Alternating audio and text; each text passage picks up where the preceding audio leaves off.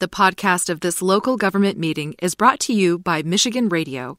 For more coverage of local government meetings and to find out how you can support this service, go to MichiganRadio.org. Councilmember Fred Durhal III. Present. Councilmember Latisha Johnson. Present. Councilmember Gabriela Santiago Romero. Councilmember Mary Waters. Present. Councilmember Angela Whitfield Calloway. Councilmember Coleman A. Young II. Here. Council President Pro Tem James Tate. Here. Council President Mary Sheffield. Present. You have a quorum present, Madam President. All right, there being a quorum present, we are now in session, and this is the public hearing for the Eastern Market uh, Corporation, and the floor is yours. Thank you, Council President. Thank you, and good afternoon, Council members. I'm Dan Carmody, President of the Eastern Market Corporation, actually Eastern Market Partnership.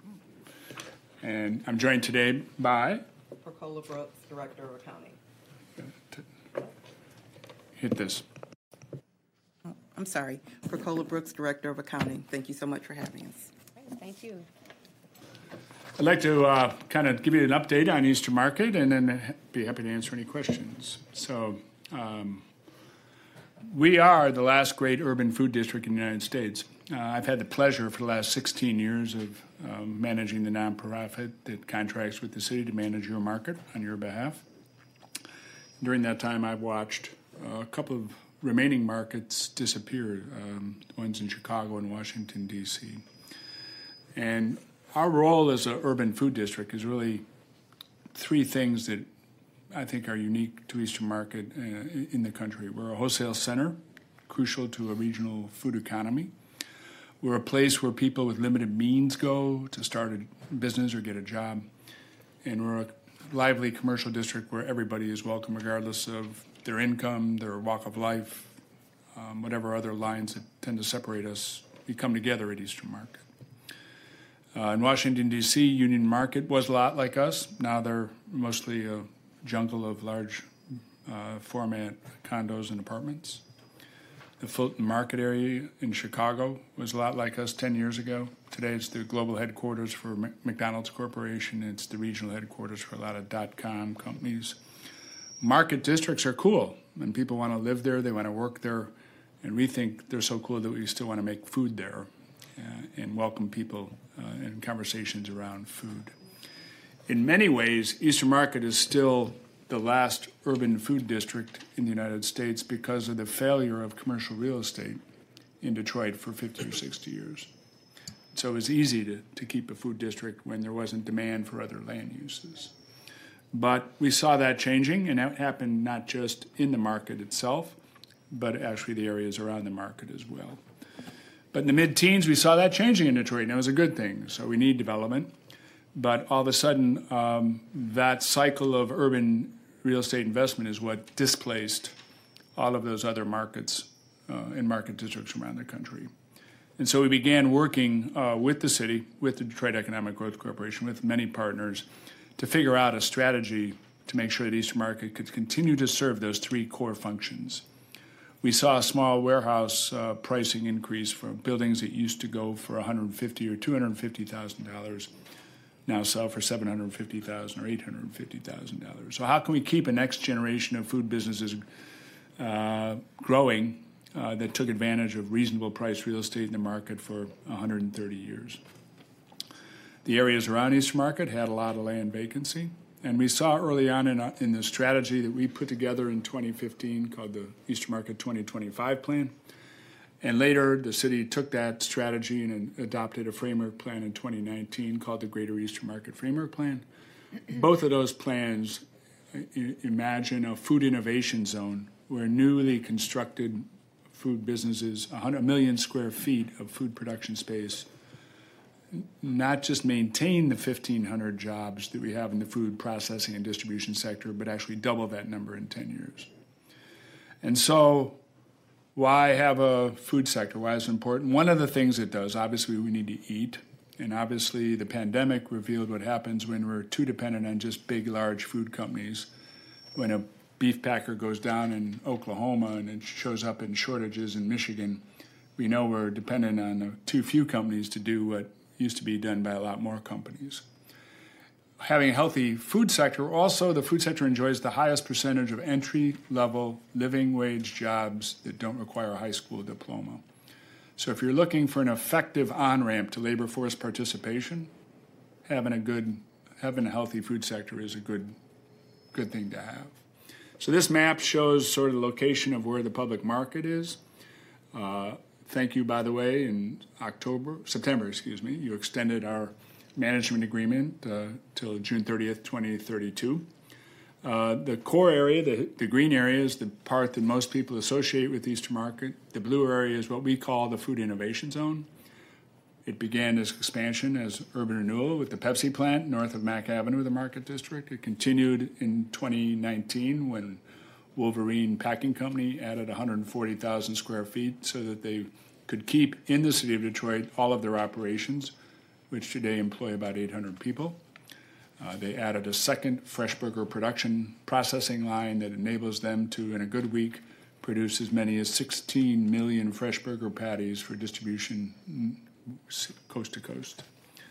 That blue area has about 25 acres of development uh, land that was highly considered during the framework. The, green, the, the yellow area is the greater eastern market area, and there's an area around the eastern markets impacted by our expansion. We want to make sure that the mostly low and moderate income residents of that neighborhood that they aren't displaced, just like businesses in the eastern market aren't displaced when the real estate conditions change. And so we have envisioned a, a, an integrated plan that not only allows for a million square feet of new production space, but also incorporates greenways and separates light industrial uses from residential uses so we can add as many as 600 new housing units, uh, uh, both multifamily and some single family. Uh, we talked about the, this. This is sort of the detail of that expansion area. That uh, in the fall of the year, in addition to extending our agreement, we also rezoned about 2,000 parcels, many of which were formerly zoned for residential purposes, are now in a new market MKT designation to enable the creation of these jobs in close proximity to where people live. Uh, but working with those neighborhood groups like um, 4820711 uh, grassroots Detroiters, working with groups like the Canada Black Club, working with groups like uh, Sweet Kingdom Missionary Baptist Church, working with many different new partners to make sure that this neighborhood improves over time as we expand into it with more food jobs. Um, that rezoning was a arduous task, and I'm glad to have it in the rearview mirror. And it's time to uh, think now about the first buildings that are going to come out of that. When it comes to wholesale trade of fruits and vegetables, we used to be monopolists until 1925, and from 1925 until 1950s, we were kind of oligarchs with the produce terminal on the city's southwest side. We've been sidelined and marginalized over the last 50 years. We still have a wholesale market, uh, and we privatized and centralized our food distribution system in this country more than the rest of the world. But the pandemic revealed what happens sometimes not good if, if it's over concentrated in too few too few hands. So we have done a significant amount of research. Uh, we have a goal of building a new uh, 50,000 square foot wholesale distribution center for our farmers that currently work out of our best 19th and early 20th century buildings, buildings that don't have things called docks and refrigeration. Last year, the state of Michigan saw the strategic importance of supporting this project and invested $12 million to see that that happens. We hope to be uh, in the ground by this time next year in the expansion area, building a new home for our wholesale growers that have been served by the market since 1891. We, our volume at the wholesale market is about 30 million pounds a year. Last year, some of our farmers actually took a flyer on a pilot and moved to a distribution facility next to the market. And they saw about a 20% increase in volume because they had everyday access to refrigeration we fully believe we'll be able to take our 30 million pounds of year produce and expand it into 100 million pounds a year, tripling our current uh, market share.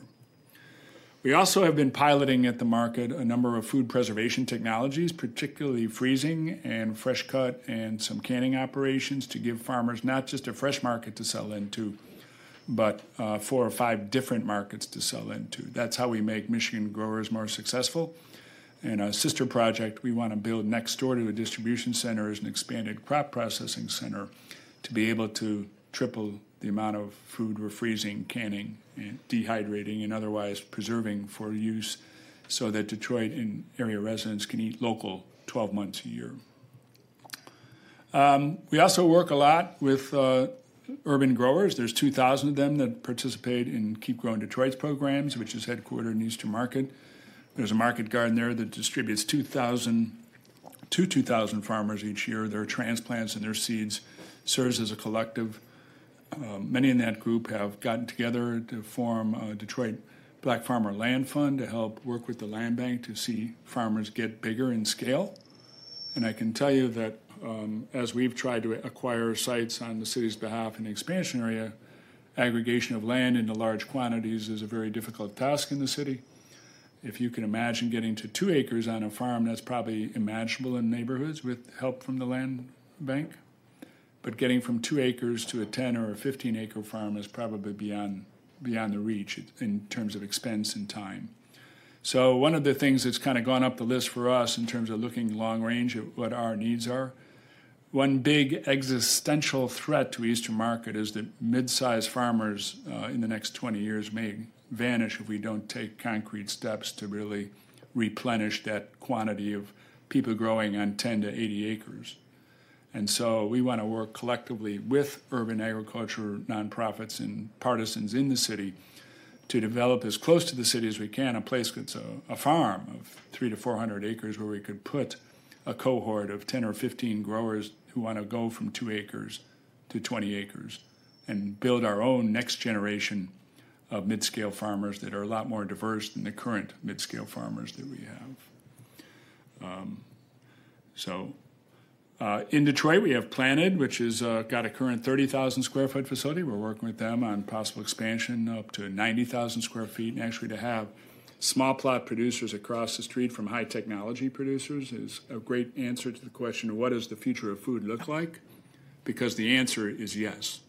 We need a lot different ways of producing food in this country. We currently depend on the state of California for 50% of our vegetables, and there's any number of any number of environmental threats which undermine that resiliency in places like New Jersey or Michigan that used to have a lot more vegetable production probably need to come back online to make sure that we have domestic supplies of fruits and vegetables available. And so we're happy to be at the front line of that, na- that major national conversation. Senator Stabenow, in her role as chair of the Senate Ag Committee, is a big supporter of the market. And we're happy to have some of those conversations with senior leadership at USDA about what we can do to strengthen regional agriculture. We also at the market, if you didn't know it, work a lot on the last mile, trying to connect Detroit residents with fresh fruits and vegetables. The people that may not be able to get to Eastern Market, we take Eastern Market to them. We have a program called Eastern Market Farm Stand that sets up in a non-pandemic kind of year, about 30 locations. We're back to about 20 now. And that, that's simply where we hire college-age students to take great product from our wholesale growers into neighborhoods that are not well served by grocery stores could be at local community neighborhood markets, could be at a neighborhood um, institution, and uh, we're happy to support people's better access to healthier food by doing that. We converted a lot of our uh, farm stand operations to food boxes during the pandemic, and we're happy to say that there's a lot of uh, uh, good corporate and philanthropic support to continue food boxes. Uh, you can actually now access uh, all of our Saturday market product, if you still fear crowds and there's still a lot of lingering coronavirus around there, we have a program that you can go online, order your box, and drop off and stop by and put somebody to put it in your trunk for you. But one of the things we're proud about, one of our newest steps to help uh, particularly small urban farmers in Detroit, particularly black farmers, is working with a $2.5 million grant that we got from USDA through the Michigan Department of Education to source food boxes for students, vulnerable students' families' nutritional needs. Uh, we did this during the pandemic, and our model was we simply went uh, to our wholesale market, bought fruits and vegetables, put them in a box, distributed them to needy families. It was a great model. It helped a lot of our regional growers. In this particular case, we're actually working first with Detroit growers from the north end to source food from them. So we're meeting with them this time of year. If they want to go from a, an acre to two acres, but we're uncertain about where they might sell that extra product, we can tell them in April or March, I guess. We can tell them, here's what we can buy and here's the price we can pay, and we can take some of that risk of expansion out so that it gives them a, a, a way to get from an acre to two acres, for example. And if weather intervenes, if they're not able to meet that production goal, we can still meet the delivery goal by going then to, our, secondly, to our wholesale growers and get the product then. But the idea is to first use it as a way to grow urban growers, and then secondly, fulfill the order if we have to by going to our traditional larger farmers' sources. We're very, we're very excited about that uh, new aspect. Um, one of the things in, in, the history of Eastern Market I'm most proud about is the first part of the pandemic when a lot of the pr- produce and specialty distributors it, that are businesses around the market who distribute entirely to the hospitality industry found them sitting on millions of dollars of inventory with no market to sell it to. And at the same time, we had Detroit residents going to grocery stores that were faced with shortages. We put together a quick drive through market on a Wednesday, and for eight Wednesdays, we had traffic backed up six, seven blocks by people showing up to buy on behalf of their informal block clubs a trunk load of case goods from people that were heretofore selling it uh, to bars and restaurants that they couldn't sell it any longer. Um, the market core, as, as we went through the rezoning, you all know that there's a lot of desire to make sure that, as we've been guided by the infamous wisdom of an elderly citizen I ran into in 2007 who looked at me and said, Sonny boy, welcome to Detroit. Make it better, but don't change anything. And that's kind of what we've tried to do. Now, it's not easy, but that core area uh, people do love, and it is going to change. All of those old brick buildings uh, that were food businesses can't stay food businesses because they really can't be effectively converted into to meet modern food safety standards. So we're going to see buildings that used to be breweries and, and cold storage turn into offices for iHeartRadio and new restaurants, and that's okay.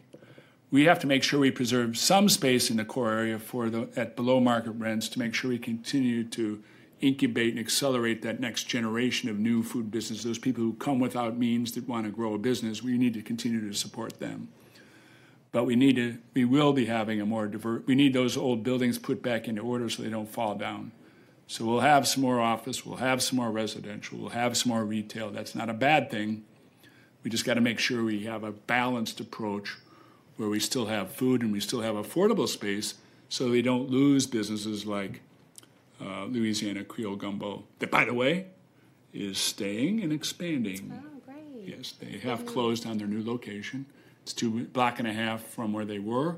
They'll own it, and they'll have the ability to have uh, indoor dining, outdoor dining, and group dining in addition to what they have right now, which is just carry out at that location. So, not not a process that Joe went through without a lot of pain, but at the end of the day, it, it had the result that we all hoped and prayed for. So, um, we're in the midst of a $15.5 million fund campaign, um, which is all about a bunch of big projects, including the distribution center, uh, including a new shed for, including four or five projects by other people that we have set the framework for by allowing for the expansion. Uh, it's a very detailed plan. I'm not going to get into the weeds on that today. But I wanted to tell you that there are four key co- columns to that um, work. And first is strengthening regional food systems. I talked about that a lot already. Second is about racial equity and affordability. And racial equity for us isn't just in this pillar, it permeates throughout all four columns. But we especially call out the work we're doing uh, in the racial equity space in this column. And it's t- tightly, tightly tied to affordability. So we're happy to be at the table right now, for example, with three different affordable housing developers working on four different projects, all of which are aimed at families be- making between 30% and 60% area median income. First project that's likely to go forward is a 53 unit workforce development project, one, two, and three bedroom units uh, in the expansion area along St. Aubin, as is part of the framework plan. Uh, that's going into a MSHDA round of 9% low income housing tax credits in April, partnering with a company called Pivotal out of Cincinnati. This would be their first Detroit project. They have eight or nine projects around Michigan and their projects throughout the Midwest. Uh, we're working with the same developer on a similar sized senior housing project on a former Campbell School site that we currently own. We're working with uh, American community developers to see that they uh, follow through on the award that they won of a RFP for city-owned land on Division Street on the Dequindre Cut. And then lastly, we're working with a nonprofit housing developer out of Illinois that's done some supportive housing projects to look at a project that might become the home of refugee farmers from around the world who kind of come to this country and have no place to go to be farmers we think that's another part of the solution, another way we can help work with 2,000 urban growers to bring education to bear on uh, how small plot producers can be more successful. This was inspired by a Kenyan family, excuse me, Ugandan family that came to this country in the 90s. They moved to Ann Arbor. They were told not to be farmers. She became a nurse, he became an electrician. They did well, but they missed farming. And so they converted to farming in Ann Arbor. They came to our market last year after they couldn't buy land in Ann Arbor. They bought land in Detroit. They've got a three acre place to grow into this year. They're brilliant farmers because they didn't have to learn how to be farmers. They were born farmers. And so there are others coming to this country in the same way. And we're looking nationally at 1.5% of the population are people called farmers, 70% of which are over the age of 65. So, who farms next is kind of an important question.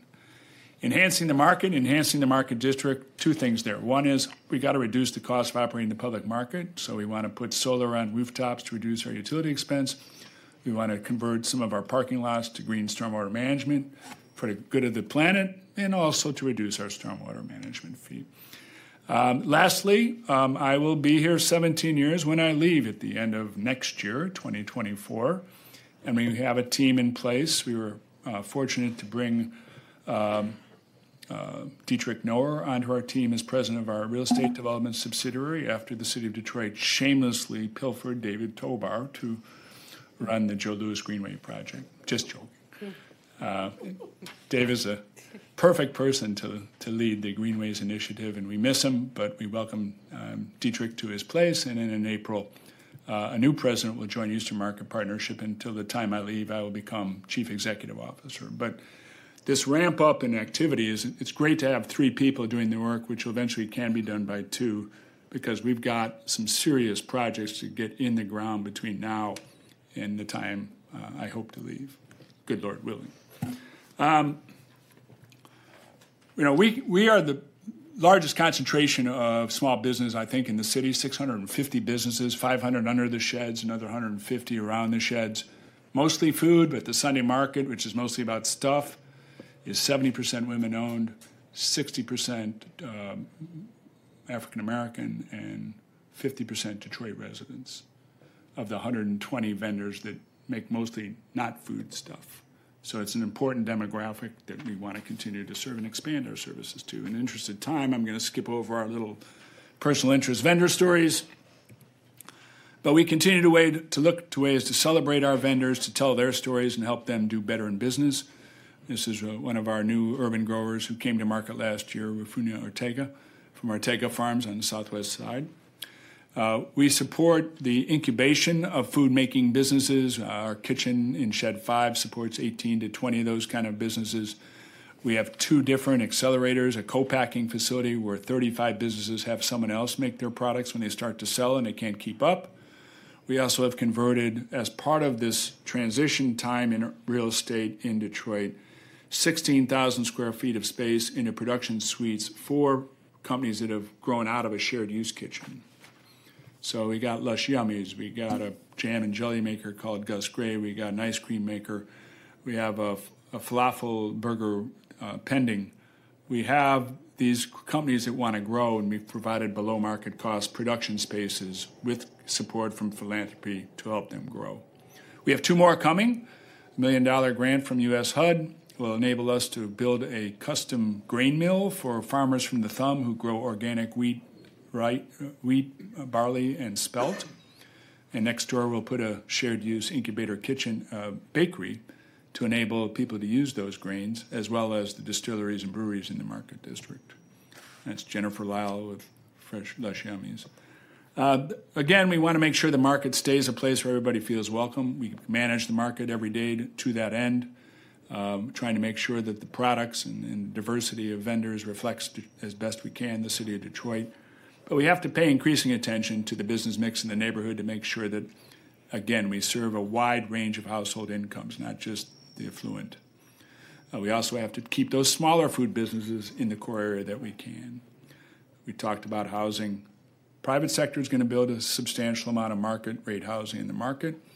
How can we ensure that everybody is able to live in the market, regardless of whether they're at 30% or 180% of area median income? Very important to keep our reputation as a place where everybody is welcome. Um, a lot of storytelling, a lot of great stories. If you haven't seen this, this is a mural on Gratiot Avenue. It's by an artist who, li- who moved into one of those neighborhoods on the edge of East Market that had lost a lot of housing over the last 40 years. And it's really about how the last two residents of that block live in two, two of the three houses. He lived in the third. And it's about how those, those two families had each other's back. It's a pretty profound image, I think. Um, moving, we do want to, uh, you know, take another look at Shed 4, which is a project that was on my list in 2008 that we never got to, and we think the time is right now to maybe look at that. So part of our campaign is actually putting together the serious due diligence to know what a current Shed 4 would look like and how we might build the capital deck to build it. We talked about the transition coming and making sure that we have the organization to continue the work because uh, while we've seen some success over the last few years, this is something that's going to take a long time. Um, if you could boil everything we do down in one sentence, I would simply say it's uh, we shepherd this rich history to nurture a Detroit that's healthier, wealthier, and happier. And I'm going to stop there. And just from a financial standpoint, I just want to share with you that you know, uh, we are appreciative of this year's support, which was uh, $280,000 for operations and $350,000 for capital. We're thankful that the mayor has recommended another round of capital financing of $350,000. That will um, enable us to really get all of those major shed improvements that we did in 08 and 12 and 15, sheds 2, 3, and 5, to make sure that we take care of major repair items on them so that we may extend the useful life of those major improvements we made uh, a decade ago and more.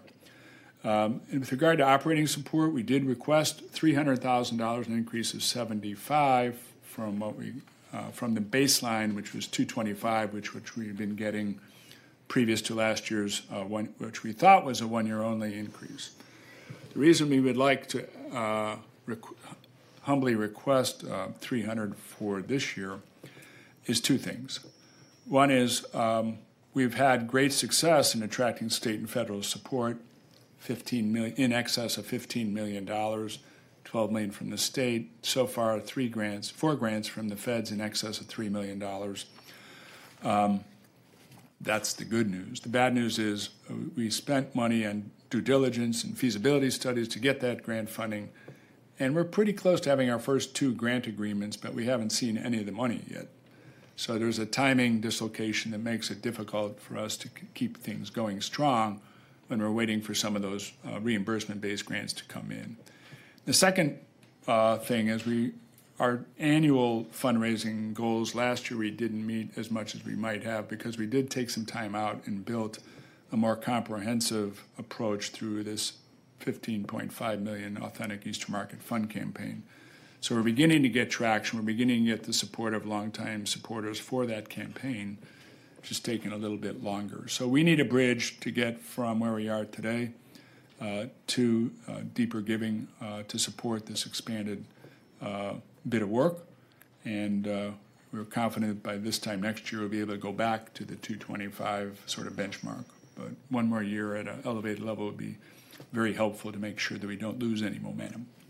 With that, I'd like to wrap it up and open it up for any questions you might have. I did. We did get some questions from um, uh, Legislative Affairs. Uh, they're attached to the program.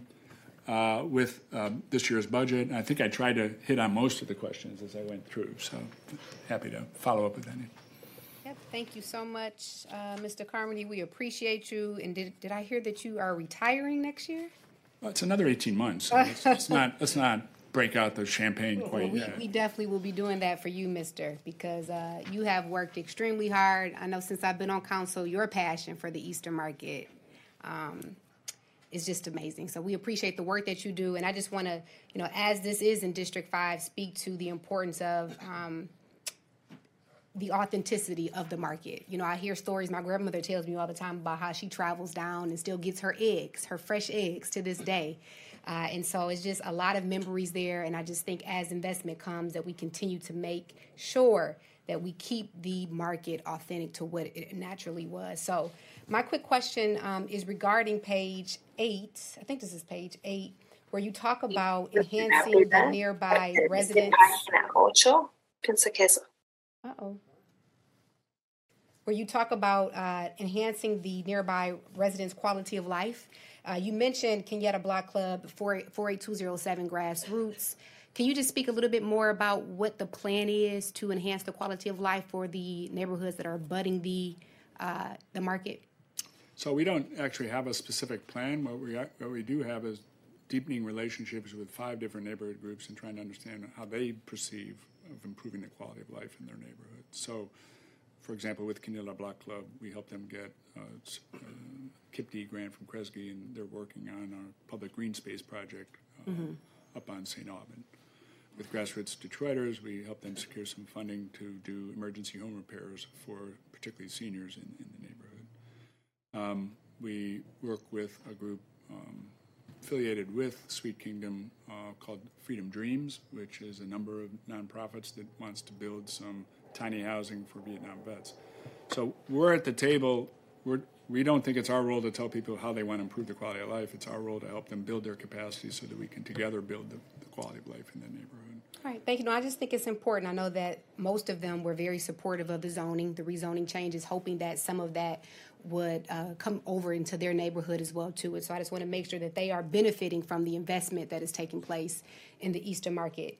Uh, and then lastly, I just want to touch on some of the rezoning that has taken place. And I know there has been discussion regarding uh, uh, marijuana facilities being within the Eastern market. So, can you just update us on some of those conversations? I know ultimately City Council will have to make that decision, but if you could just speak to some of the discussions that have taken place Yeah. from stakeholders, the board, regarding the future of that particular use within the Eastern market. Yeah, I think our position has stayed pretty constant. We, we are in favor of uh, allowing some uh, cannabis production and sales to happen um, without overwhelming the market district. So, you know, we're conscious of uh, some places in the city where it's been sort of inundated with um, cannabis businesses. That would not serve the authenticity of market very well.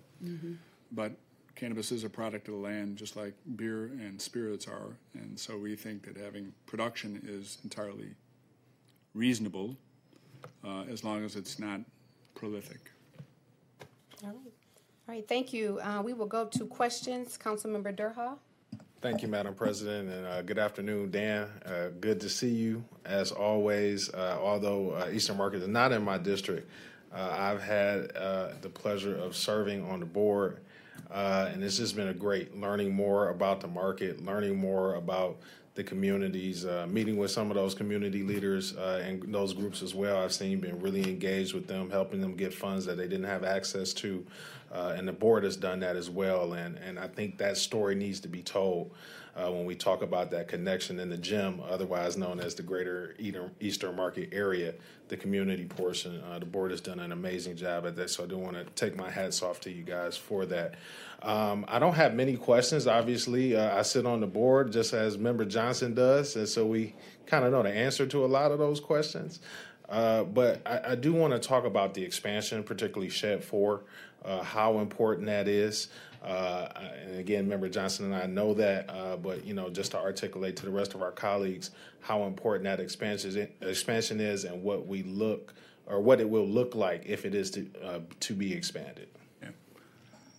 So the expansion is, is really critical. It's a million square foot of new food production space. Um, EW Grobbel, uh, we believe it will be the first project, and it's about 140,000 square foot. It's about 300 jobs. That'll happen at the north end of the expansion area, um, basically at Dequindre, uh, just south of Canfield. We're looking at the south end to be able to site both uh, the building we should be able to bi- get built with the state support, the distribution center of about 50,000 square feet, but the paired facility that we have just begun to look for funding for it, for the uh, regional crop processing center. Those, they're meant to be a team. That will anchor the south end, and we're hopeful that our first project, the distribution center, and the 53 units of affordable housing will be built almost next door to it, separated by a greenway. Hopefully, that can come together and be start to be built next year, so that people can see how this expansion area should roll out over time. We can't build them, you know, it'll take us 10, 15 years to build the full market area out, but we think the first three major projects can be in the ground uh, as early as next year. The Shed 4 project really finishes what we started in 2007 with the full-scale renovations of Sheds 2, 3, 5, and 6. We skip 4 because it is a fairly nominal, um, inconsequential building. We lose a lot of money, we put, leave money on the, on, uh, uh, on the table from November to the end of March when we can't accommodate indoors the number of vendors that we have, and it's too cold to be outdoors. So the idea is to build an enclosed shed. The problem when you use your cell phone as a hearing tool and someone calls you. Um, our, our goal is to have an enclosed shed for, so you'd have enclosed shed, enclosed shed, enclosed shed, which will give us more earned revenue from vendor fees. It'll also be the smallest indoor shed, so about 15,000 square foot. And the opportunity there is to really greatly increase our event revenues, which we rent out sheds three and five, and that's about a half a million dollar a year line item in our budget. So sm- a lot more smaller events than there are bigger events. So we think that uh, that shed can also bring on a significant amount of new earned revenue that way. We envision a couple of floors of office above this shed, one to be leased to someone who wants to help finance the project by paying the highest possible market rates. And the second floor would be a uh, sort of center for urban, urban regional, urban food systems with our offices, but more importantly, offices for a national nonprofit that's food related that has interest in relocating from elsewhere in Michigan to Detroit, and also conceivably a couple of offices that the USDA is talking about of, of having in Detroit. So to have a, a brain trust of folks working on urban food systems uh, greater than just Eastern Market at the heart of the market is part of that vision. And again, our fundraising goal is to find $250,000 uh, to hire architects to do the detailed amount of work needed to get an actual construction price and then be able to put together that capital stack as uh, perhaps there's opportunities with some ARPA projects not going forward in the near future. Thank you for that. And, and, and again, uh, you know, the, I'm going into my second question, so I'll include it. But you should mention what's that gap that exists with the fundraising, um, and then also, because I'm going into my second question. Uh, the second question is talking more so about what are the needs. You know, identify. Could you please uh, explain and identify some of the needs relative to infrastructure? uh, within the market. As we talk about expanding throughout the market, building new developments, there are still some infrastructural challenges that exist within the market. Could you touch on those a little bit, as well as uh, again the cost of of the Shed Four that needs help uh, as far as the gap is concerned? So Shed 4, um, our preliminary capital stack looks like we had about a $5 million gap. And that's very preliminary. We don't want to bring that forward until we have baked that much more than we have. Um, there are a number of other sources we think that that project will uh, be able to attract probably a $25 million project altogether. Um, with regard to infrastructure, uh, the city has been working with um, projects in the eastern market. So the first phase uh, is going into design right now, I believe, is the uh, connection of um, Riopelle, where it ends at Roma Cafe, to reconnect it so it goes through all the way to Mack. Um, that also includes the widening of Erskine Street uh, so that it uh, is, is wide uh, all the way across Marlene's to Russell. That project also would include the uh, repair and uh, renovation of St. Albans Street from Mack to Canfield and Illinois Street from Mack, from St. Aubin to Dequindre and Alexandre from St. Aubin to Dequindre to prepare the site where EW Grobbel would build its new facility. So that project is funded. They're working on an interagency agreement and getting ready with the design work. The next big uh, improvement in the neighborhood, the expansion area, would be actually creating Du Bois Street to be a truck route so that we get trucks off of St. Aubin. And that's a project that um, the city is starting to look for capital sources for that project at this point. Uh, The third, the third infrastructure piece I would say is continuing in the core area, trying to improve the basics sidewalks. Um, You know, we have done three rounds of streetscape work. Um, Part of it, the federal funding that the city got that paid for the second phase of the Dequindre Cut, also did a lot of Russell Street, uh, streetscape and parking lot work. Second phase, we funded with some guilt money from Wells Fargo for the um, 2008 financial crisis meltdown. And then the city uh, did a third phase, uh, Riopelle Street, that helped really create a cool two-block area without a curb for uh, Market Brewing Company and Detroit City Distillery and others to participate in a very active street. And so we do have some new investment coming that could, we could use some nominal support. So I know that there's an increase in the amount of money for sidewalks around the city. We, we respectfully request a, a, a bit of that. We Don't have a specific ask for that yet. Okay, and, and, and, again, I, I appreciate you explaining that. Um, you know, there is a need as, as they grow down there to, to fix some of the infrastructure. One of the oldest commercial districts that we have in the city of Detroit, uh, and with the great plans that we have to increase diversity even amongst uh, folks who do business down there, uh, we want to ensure that it's a place that's sustainable uh, as well. And so, uh, with that, Madam President, I'd like to make a motion to put the Eastern Markets budget into executive session uh, to discuss particularly the operational side uh, of continuing some of this funding from the previous fiscal year, as well as infrastructure and capital improvements. Thank you. Motion has been made. Any objections? Hearing none, that action will be taken. Thank you, Member Durhal. Member Johnson? Thank you, Madam President. Uh, good, good afternoon. Uh, it is a privilege to serve on the Eastern Markets Board.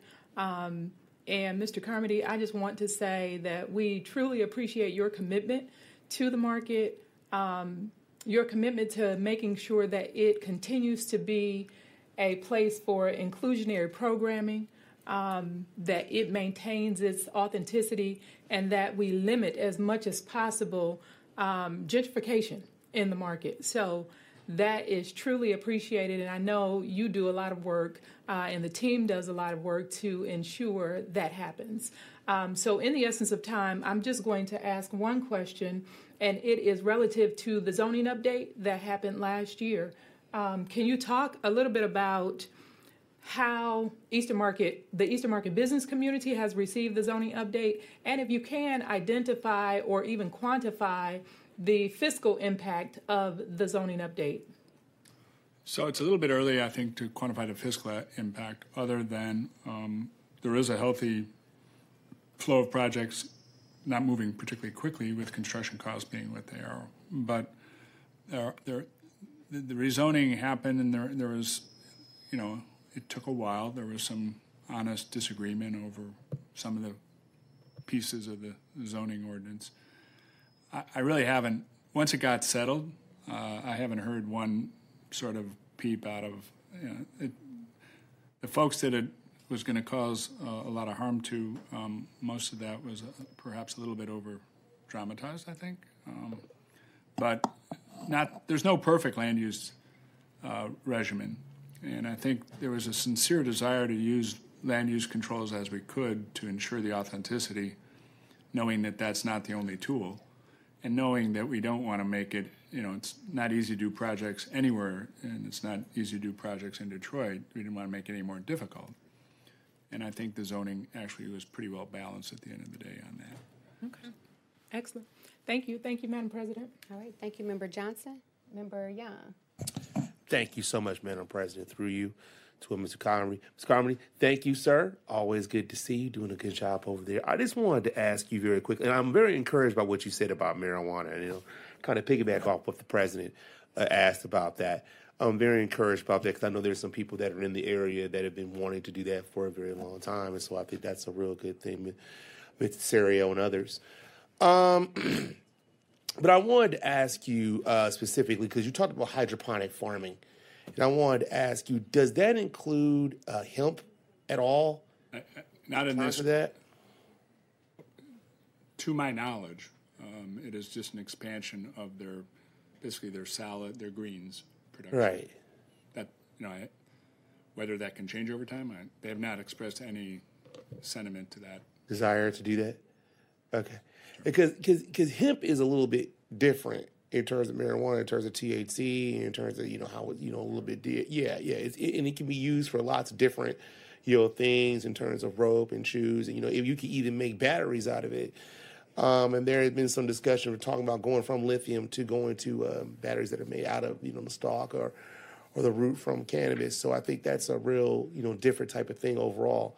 Um, you also brought up the issue of um, you also brought up the issue of economic development in terms of jobs in terms of the agricultural you know area that I think it's so rare to have that bustling agricultural area right in the heart of the city. Do you know how many people are working there currently? Do you know how many what percentage of that is Detroiters?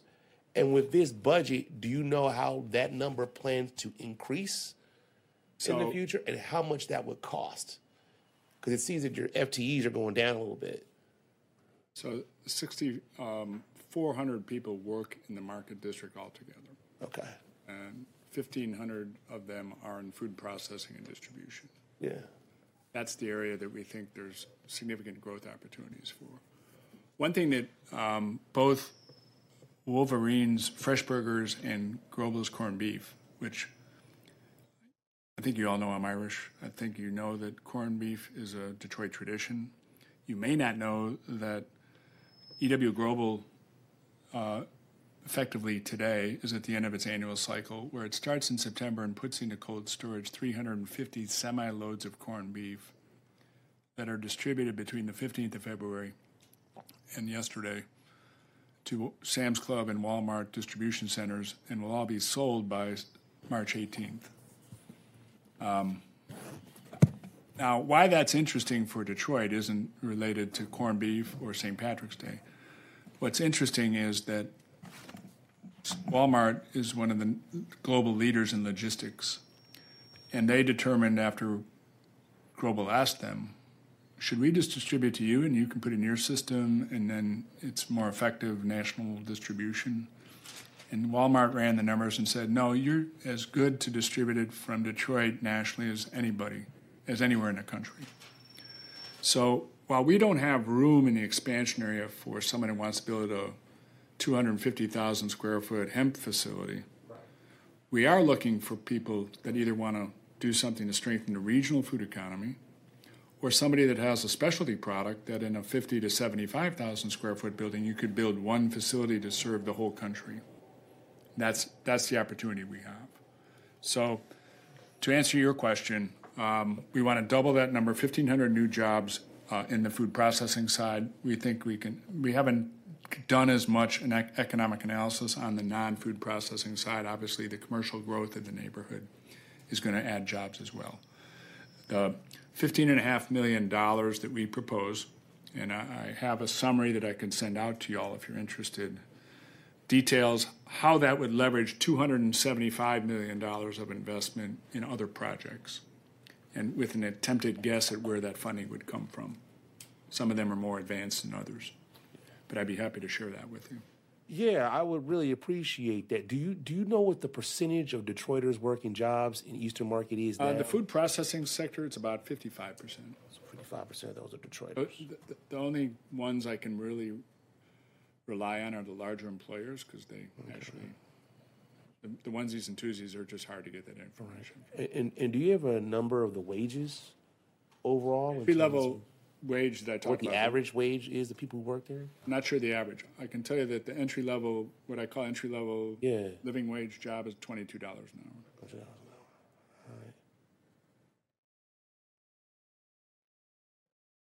Down the Maria. Yeah, no, I, I just had one more question. You know, if that's if that Yeah, if, go that's ahead. okay. Yeah, I just want to know. Um, is Mister is Mister Todd available online at all? Let me see. I saw him outside. I don't know if he went online or not. All right. Um, You want me to come back? no, let me just see. Paris, uh, do you see Director Todd online? Council President. Tom on the way in. Zoom. No, I don't Yeah, I see him online. You don't see him? Okay. No. uh, No, it's not showing, but if, if we can get him, he can come, we can come Yeah, back. if he could get online, or you want to bring him in here, I just had some questions for him involving uh, hemp and um, and what the legal process would be involving uh, hemp and the Eastern Market. Okay, we'll come back to you. Is that okay? Okay, that's fine. Okay. Thank you. Thank you. Uh, Member Pro Tem Tate. Uh, Negative comments, uh, negative, uh, my questions have been responded. Thank you. Thank you for being here. All right, thank you, Pro Tem. Councilmember Waters. Thank you, uh, Madam President. Hello. Good afternoon. Boy, I, I tell you, you've got a lot of things going on over there. Try to keep, we try to keep our knitting fully occupied. we're going to keep you. We're not going to let you go. So, but I'm, I'm excited about um, even the uh, development, and especially when you talk about the AMI 30 to 50% area. Um, so, everybody's asked a whole bunch of questions already. Um, so, I'll just ask, ask you two quick things. One, if um, if you would have wanted to ask right now, the state or the federal government for any assistance of you're going after a grant or whatever the case might be, what would that be? That would be for a similar grant like we got from the state to build the crop processing facility. Uh, We believe that, we know that USDA in June 1st of last year announced a $600 million program to support regional processing that wasn't meat or dairy because they already had uh, funded some of that. And they haven't yet announced how they're going to deploy that 600 million. So that would be our number one ask. Is that for both for state and federal? That would be a federal source. But yeah, okay. So, so I know we're going to miss Stabenow, aren't we? Well, actually, in that case, we're working more with her, not her staff, but the staff of the Senate Ag Committee. okay, is it all right? Okay, all right. So, okay, One thing I haven't talked about with regard to significant needs is to complete land acquisition of the expansion area. to complete land Yeah, and acquisition. we- we have been at it. We've spent about $4 million that we got from philanthropy. The city is obviously the biggest owner in that. We have a, you guys have approved a plan where any subsequent sales will recycle the funding to help complete that. That's a great start. But we have about five to eleven million dollars to really, eleven million dollars would basically complete all site acquisition in the first three areas of the expansion area. So about eleven million dollars. Right. Oh, okay. All right. So, all right then. I just want to ask you quickly about the uh, this um, the farmer from um, Uganda. Uganda, Yeah, um, the three acres. Where is that? it's uh, just, it's right next to I-96. I can't remember what the cross street was. It's sort of just shy, uh, just one side or other of uh, sort of New Boston or Boston Edison. Boston Edison area. Yeah. Oh, maybe in D five. I can get that, I can get that for you. I just, That's definitely. You know where not it D, is? it's not D-Town, no. I, I, it's right along the freeway, Right along the freeway. and I, I can get you an address. Oh, okay. Yeah, I, I'd like to know the address. I'm, I'm going to go by there and take a take a look at it. Um, but you know, I live down the street from Eastern Markets. I always like to point that out. That is my neighborhood, Madam President. Mm-hmm. All right. So, all right then. Thank. It's always good to see you. Thank you so much. Thank you, Madam President. Thank you, Member Waters. Member uh, Benson. All right, thank you. Mr. Carmody, thank you all for being here. You guys do a great job in Eastern Market. It's really glad to see that it's maintaining its uh, high level standards, and you all are really expanding and being forward thinking about how we keep it as a uh, priority food manufacturing production space, and the expansion is also just really glad to see that it is staying a place where families want to come and, and bring their children, and it's still a family-friendly location. So just really want to congratulate you and thank you for that. I don't have any questions. Thank you. Thank you, Councilmember. All right, thank you, Member Benson, and Member Calloway is fine. Okay, thank you. All right, so that will conclude our hearing. I know Member Young stepped out, so we will proceed to public comment, and if Mr. Todd does join us, we'll bring him on. So we can go directly to our public comment. How many hands do we have raised? Yep, Madam President, we have five hands raised online. all right. And everyone will have two minutes for public comment.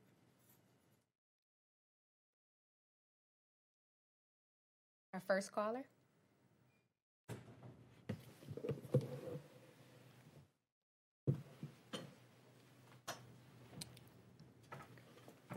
But a historical site didn't stay, so.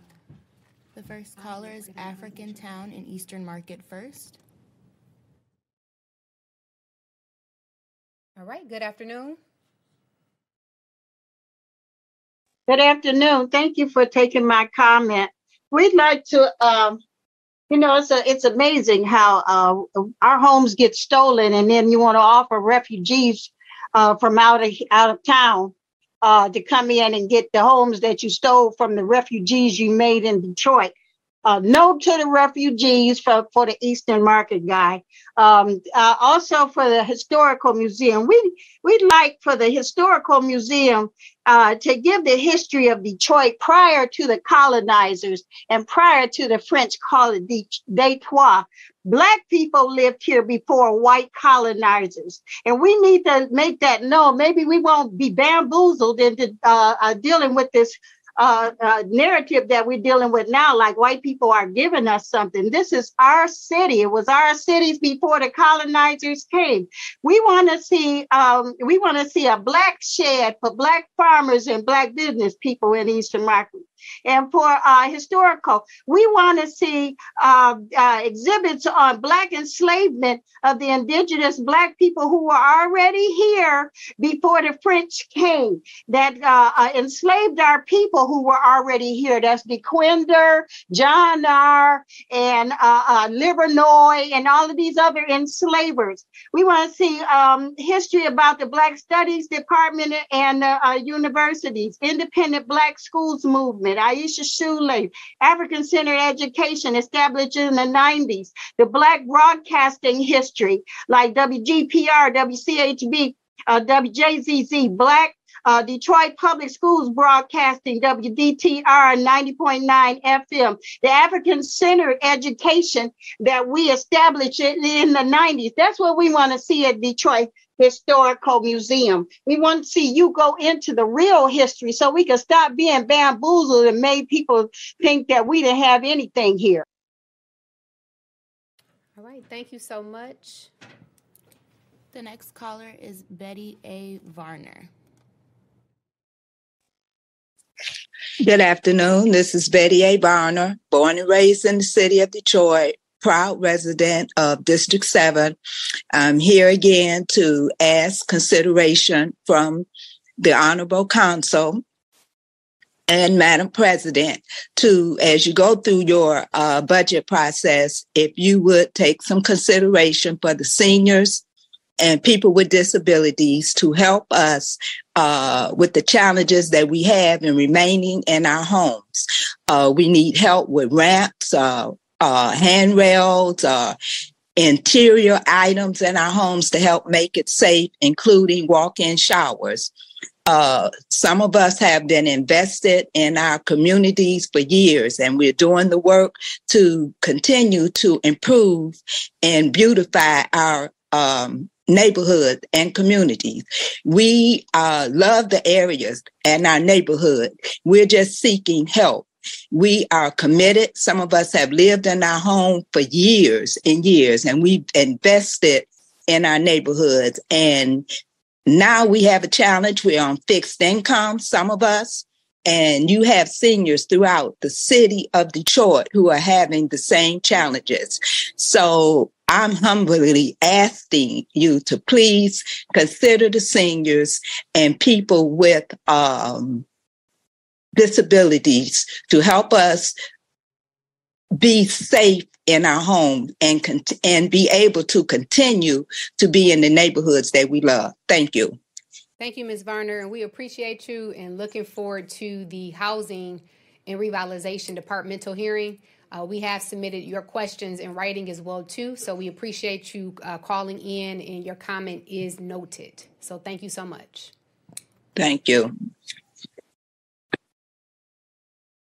The next caller is Motor City Rue. Shit. Duh. Hey, y'all heard the two ladies before me speak, and they were uh, with their assertions. Mary Sheffield, James Tate, Scott Benson. There is precedent here in Detroit for stopping improper and illegally issued municipal bonds. There's precedent, and Mike Crafty Mike knows what I'm talking about. Now, Kanisha Coleman did not shoot herself. And I say that and repeat it. She did not shoot herself, and y'all know it. Now, y'all gonna keep on playing with it and keep that suicide tag on it. Mimi asked for what she asked for. Now, it's hundreds of millions of dollars of municipal bonds has been issued illegally here in the city of Detroit. Mary, James, and Scott, y'all approved these bonds, right? The payments on them are illegal as well. You can't have payments on bonds that are illegal without them being illegal payments. Now, Crafty Conrad and Crafty Mike then decided that they want to um file a lawsuit against Bishop Marvin Winans Sr. and perfecting church for being a nuisance in the community, and that's straight BS. Now, once again, there's precedent for the stop of payments on illegally and improperly issued municipal bonds. Crafty Mike know all what I'm talking about because ask him about it. Now y'all gonna go into closed session to talk about the bonds. When is that hearing coming up that I requested, Mary Sheffield? And when is the hearing coming up that Malik Shelton requested, Fred Durhal? And Angela, you're a lawyer. Why don't you explain to him how illegal that bond issue was, not notifying the public? All right. Thank you, uh, Mr. Crowley. The next caller is Marguerite Maddox.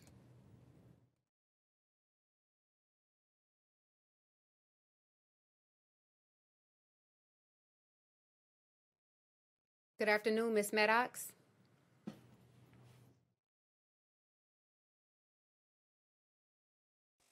Y'all prompted me to uh Okay, we've already yeah, we've already heard from Mr. Crowley. It looks like Miss Maddox dropped off. The next hand is William M. Davis. All right, Mr. Davis, good afternoon. Uh, good afternoon. Can you can I be heard? Yes, you can. Okay. First off, I'd like to talk about um, the the Detroit Historical Society and Museum. Um, I used to enjoy going there. I still do. Uh, I, I started going there in the late '70s, early '80s when I was living on campus. I think it's an excellent institution and should be well supported.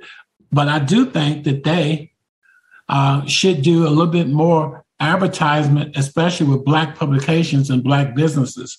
You know, they need to be reinvesting in the Black community more than what they have been. Uh, also, as it relates to Eastern Market, I love Eastern Market. I enjoy going there. Uh, but the only problems I've had with them when they it appears as if somebody down there was trying to get rid of Bert's place and get kick Bert out. And I hope in their dreams for expansion that they don't displace black businesses or black residents in that area. You know, we, we need to make sure that black businesses and black residents, I'm not talking about people of color, I said black people, black residents and black businesses get the support they need to be getting from the city of Detroit in, in all aspects. Far too often, you know, y'all want to give money to people that's from anywhere and everywhere other than, you know, legacy Detroiters. Um, also, as always, um, you know, I, I, I, push and promote Black businesses being president of Detroit Chapter National Action Network, but also being president of the Detroit Active Retired Employee Association, among the other groups I'm in charge of. I, I think that the city of Detroit need to be looking at ways to help city of Detroit retirees this year. Thank you. All right. Thank you, Mr. Davis. Okay, Miss Maddox, you can go ahead and unmute.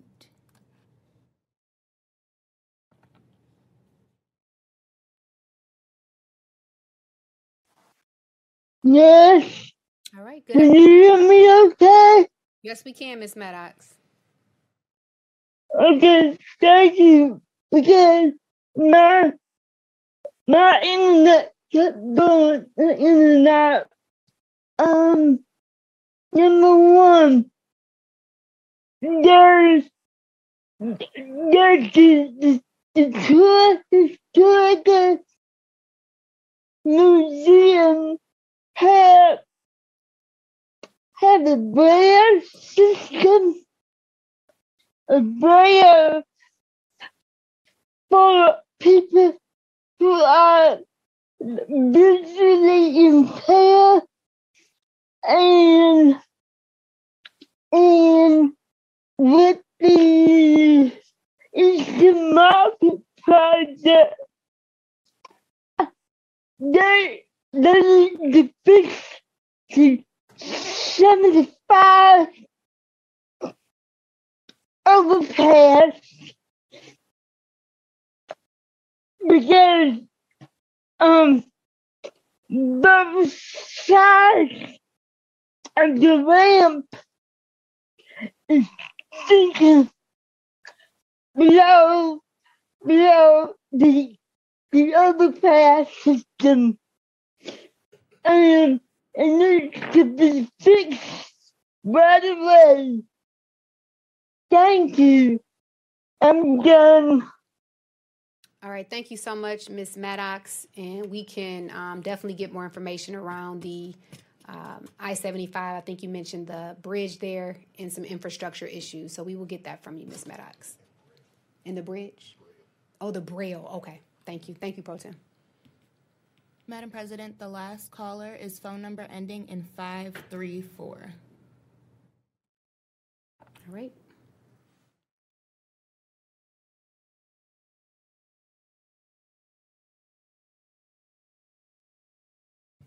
All right. Good afternoon, caller 534, Ms. Warwick. Yes, hello, may I be heard? Yes, you can. Okay, first of all, I'd like to say, Mr. Irvin Corley, that was disgraceful. Mary Sheffield wanted to do the right thing and let us do public comment after the last hearing, and I saw you gesturing, no, no, no, don't do it. That was just disgraceful. Now, who keeps lowering the hands for people raising their hands? And you got to give people more time to raise their hand to give public comment. Remember, you work for the people, not all the developers. And uh, oh, there, there, oh, I know there's a big expansion plan for uh, Eastern Market because I heard about it at the land bank. Even Duggan's buddy from Oakland County, uh, uh, millionaire lady, was concerned was, was concerned about holding land for such a long time. And then they tried to tell the Southeast Indian health people, oh, they couldn't hold land for seven years. Oh, I called them up and said, yes, they can. Now, Miss Johnson, you talked about inclusionary programming. Well, wouldn't inclusionary planning be nice instead of Ram North End landing? I call North End loathing down our throats in the lower North End. Does our mental health matter to any of you? Is this really diversity, equity, and inclusion? Like, put your actions where your mouths are, please. And is this part of the Bloody Run Creek expansion? Uh, is that what this is? Because they want to recreate Bloody Run Creek, and is that why that area has been decimated? People pushed out, probably mysterious fires and purposeful bulldozing. All this needs to be put in the historical museum, in addition to the Manhattan Project collapse into the Detroit River, and the fact that you all voted for a seven to two confidentiality agreement, probably because the city was negligent and didn't uh, hold them to their development agreement, and then the site collapsed into the river, and we all could have been flinted. Do we matter? To you. They lied to the people in Flint. They lied to the people in East Palestine. And I bet you they're lying to us here in Detroit. And so, really, folks, when is it going to be about? All right, thank you, Ms. Warwick. Is that the final public comment? Okay, go ahead. The last caller is Carol Hughes.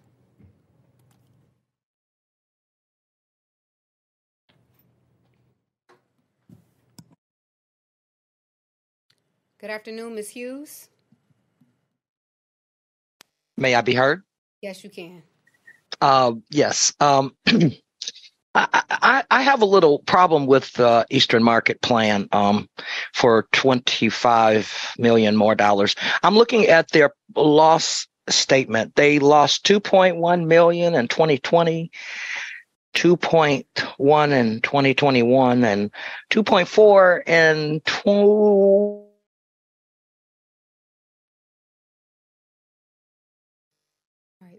Hu- Ms. Hughes? You want to pause her, pause her time? Excuse me. You want to pause her time? Miss Hughes, are you with us? 2022. They have not. Can you hear me? Yep, we're gonna, we paused your time. We'll start it back up now. Go right ahead. Okay. Well, I, I'm seeing losses on their statement, and then I see where they have a corporation that has 13.7 million dollars in uh, net assets, and they have share. They show who's making, who's losing the money. I'm the, Mr. Durhal. Whose whose losses are they?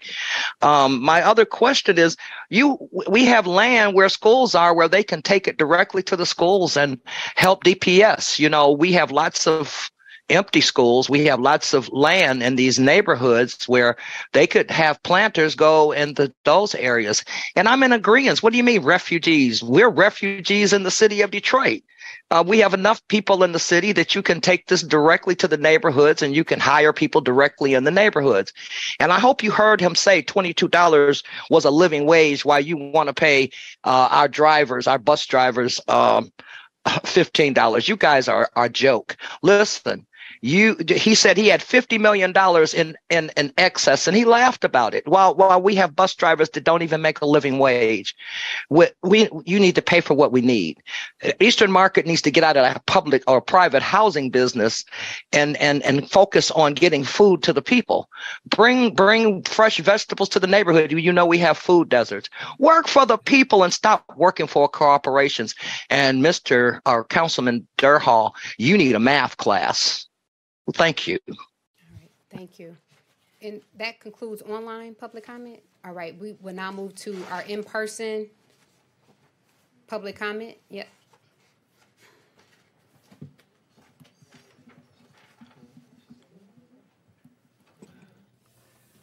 Yeah, uh, let's ask Brenda Jones if maybe she's using that table for a dining room table, your meeting table.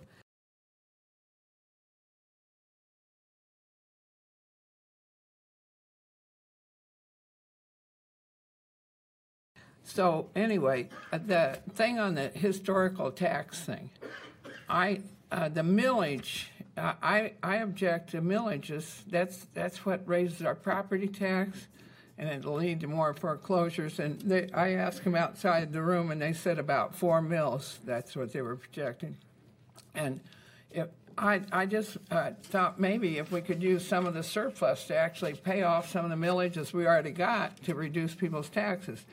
Now, on the farming, I uh, wanted you to go to the uh, Pentagon and ask them for funding so that you can bring Ukrainians and Russians over here and they could help us farm and to build housing, public housing. They're socialist countries and they might know uh, better how to do it than we can. But uh, they are, that's a really a, a farming area, and why not? Get the Army Corps of Engineers to, to survey the land in Detroit, find the low spots. Dequindre Cut is one of the places we could bring stormwater, maybe, and have some farming around there. But you've got to figure out how to do that.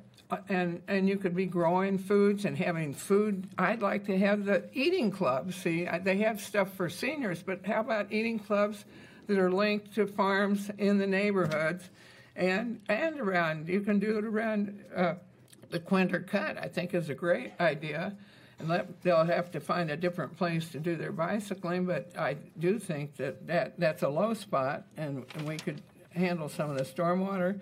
And uh, there's a lot of people at, at, down in Eastern Market. They're vendors. They're not growers. They just go over to the, uh, Thank the you. thing over Thank you, on. Ms. Dara. I've That's your two the street, minutes. but it's on Fort Street. Thank you, thank you, Ms. And Dara. that's where they get their produce. All right, thank you. All right, um, before we close out public comment, excuse me, Ms. Dara, that's your time. Come on, Ms. Dara. Ms. Dara, we let you speak. Um, Member Durhal? Thank you, Madam President. And, and- and I just want to say this really quickly, publicly on the record. Um, I, I don't have a problem with public comment oftentimes when things are said against us. Uh, but I, I do think there becomes a point where it is too much and disrespectful to the staff and the I team agree. that is around us, particularly when someone who is not of African American descent uses a racial term, by the way, against a African American or black man in public comment. You can express your ideas, you can express your thoughts. We are here for it. I attend community meetings all the time. I don't take things personally. I don't wear my heart on my sleeve. Whether I need a math class or not, I can I can count pretty well. Done, done pretty well all this time. But the way these comments have been coming in now is not only becoming offensive, not just to members sitting at this table, but also staff. And that's where I draw the line. I can take it. I ran for office. I understand what that means when I ran for office, mm-hmm. but they don't sign up to get disrespected every day, particularly in a way that is racist. Uh, and so I wanted to put that on the record. I admonish all those comments that do so. You can come and address your grievances, but do it respectfully, particularly when it pertains to our staff and the folks that work here. Thank you, Madam President. Thank you, Member Durhal. Well stated, um, and we will uh, make sure that moving forward, if there's any comments that are racial towards uh, council members or staff, um, that you will be escorted out or your public comment would not be allowed at that point. We do want to allow everyone to speak, but again, when it becomes beyond offensive, as you stated, Member Durhal, to racial comments and attacks towards members or staff, we will have to end your public comment. All right, so thank you, Member Durhal, for your comments. Is there anything additional from council members?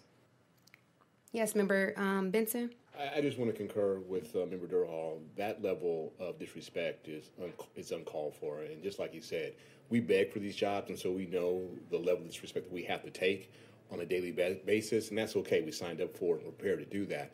But when you do that, and then you have a white person who willingly and openly calls a person of color a derogatory term of that nature and think that is okay, that's not and, and at a certain level, it's also cowardly because you know that would not be tolerated outside of these rooms. You make that type of statement on the phone away, and then to have the expectation that you should be treated with a level of respect when you disrespect someone of esteem.